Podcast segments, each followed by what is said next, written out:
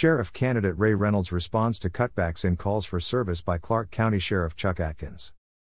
Reynolds urges members of the County Council to act on a solution to the staffing crisis at the Clark County Sheriff's Office. Sheriff candidate Ray Reynolds, a veteran of the Vancouver Police Department, has weighed in on the staffing crisis in the Clark County Sheriff's Office. On Monday, Clark County Sheriff Chuck Atkins issued a statement informing area residents that, beginning March 31, Clark County Patrol deputies will no longer respond to calls for several different types of service. Sheriff Atkins also urged members of the Clark County Council to take immediate action on suggested staffing solutions.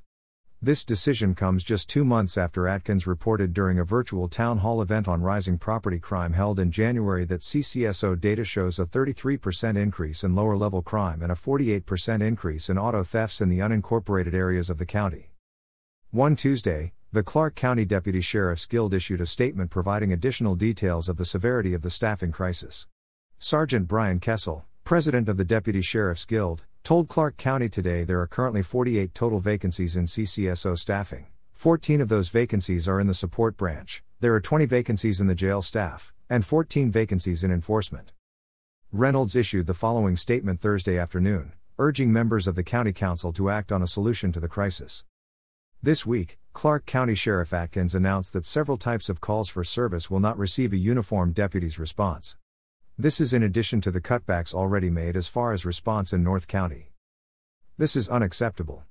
The County Council has been warned about the potential consequences of inaction for months, and I empathize with Sheriff Atkins' dilemma.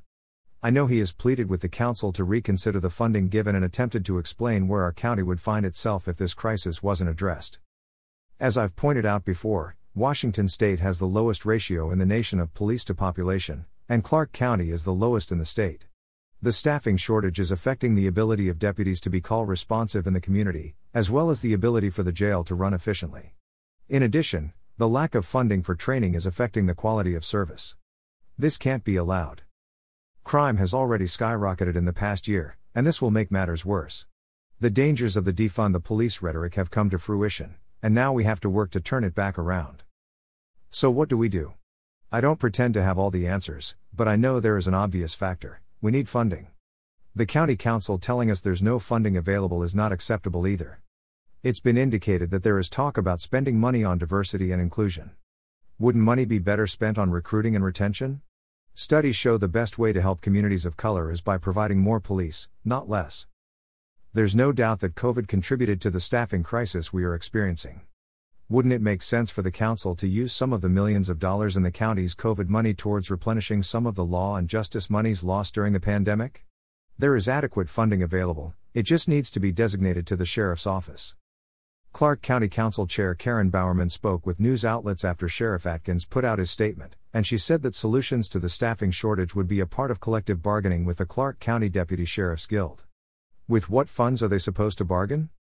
No, they don't get to pass the buck and put it all on the backs of CCSO. They need to answer for this.